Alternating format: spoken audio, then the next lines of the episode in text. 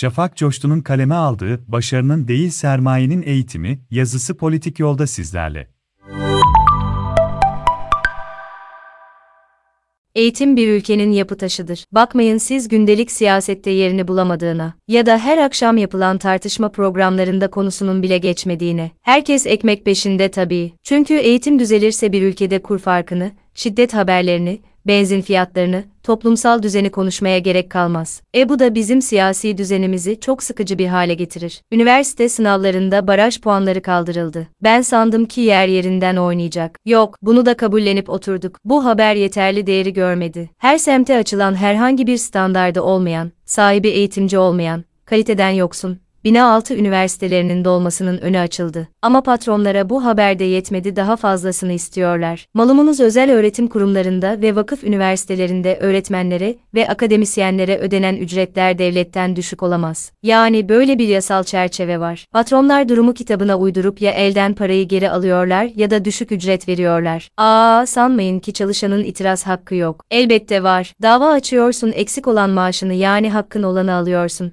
ama dava sonucunda bir işin olmuyor. Tabii insanlar hakkını almak için neden dava açmak zorundalar, neden işvereniyle karşı karşıya gelmek zorundalar bunlar tartışılır. Neyse konuya dönecek olursak Medyascope'dan Senem Büyüktanır'ın haberine göre Türkiye'deki vakıf üniversitelerinin ortak görüşlerine Okan Holding Yönetim Kurulu Başkanı Bekir Okan bu yasanın rekabetçiliği azalttığını, kendilerini kısıtladığını ve kaldırılması gerektiğini belirtti. Rekabetçilik dediği şu aslında, yahu yeterince kölelik düzeni kuramıyoruz at koşturamıyoruz bizim elimizi kolumuzu bağlamayın be güzel kardeşim. Okan aynı zamanda taleplerine şunları da ekledi.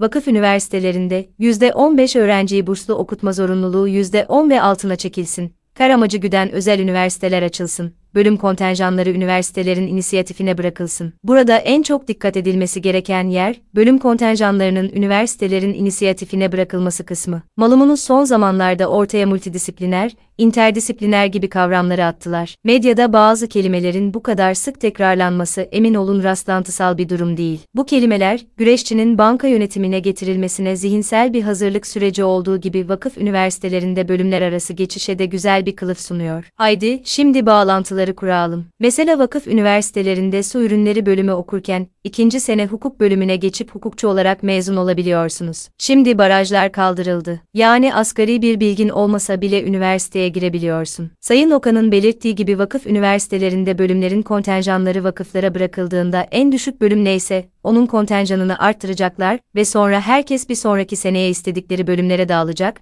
ve böylelikle asgari bilgisi olmayan insanlar sizlere, çok kaliteli bölümlerden mezun insanlar olarak sunulacak. Ayrıca barajların kalkmasıyla her üniversite kendi sınavını yapmaya başlayacak gibi duruyor. Dolayısıyla siz ODTÜ'nün sınavına hazırlık için bir kursa giderken Okan Üniversitenin sınavına hazırlık için başka bir kursa gitmeniz gerekecek. Sermaye canavarını beslemek için yepyeni bir düzen kurulacak. Bitmedi. Böylesine torpilin döndüğü bir ülkede her üniversitenin kendi sınavını yapmasının ne kadar tehlikeli olduğunun farkında mısınız? Kaliteli devlet üniversitelerine tepeden inme atamalarla devlet üniversitelerinin niteliği düşürülmeye çalışılıyor. Çünkü patronlar bunu talep ediyorlar. Aslında düzen tamamen sermayeyi beslemek için kuruluyor. Ne öğretmenin bir değeri kalıyor, ne akademisyenin ne de derece yapan öğrenci öğrencinin. Önceden derece yapan öğrencinin umutları vardı Boğaziçi Üniversitesi'nde okuyabilirdi ya da köklü bir vakıf üniversitesinde burslu okuyabilirdi. Ancak bu düzenlemelerle artık bunlar da pek mümkün görünmüyor. Bugün burslu öğrenci sayısının düşürülmesini talep eden sermaye devi okullar, yarın okullarına burslu öğrenci almamak için mücadele verecekler. Sınıfları kas sistemi haline getiren bu eğitim düzeninin acilen değişmesi gerekiyor. Önceden söylenen, bu çocuk okumaz sanayiye verelim söylemine güncelleme geliyor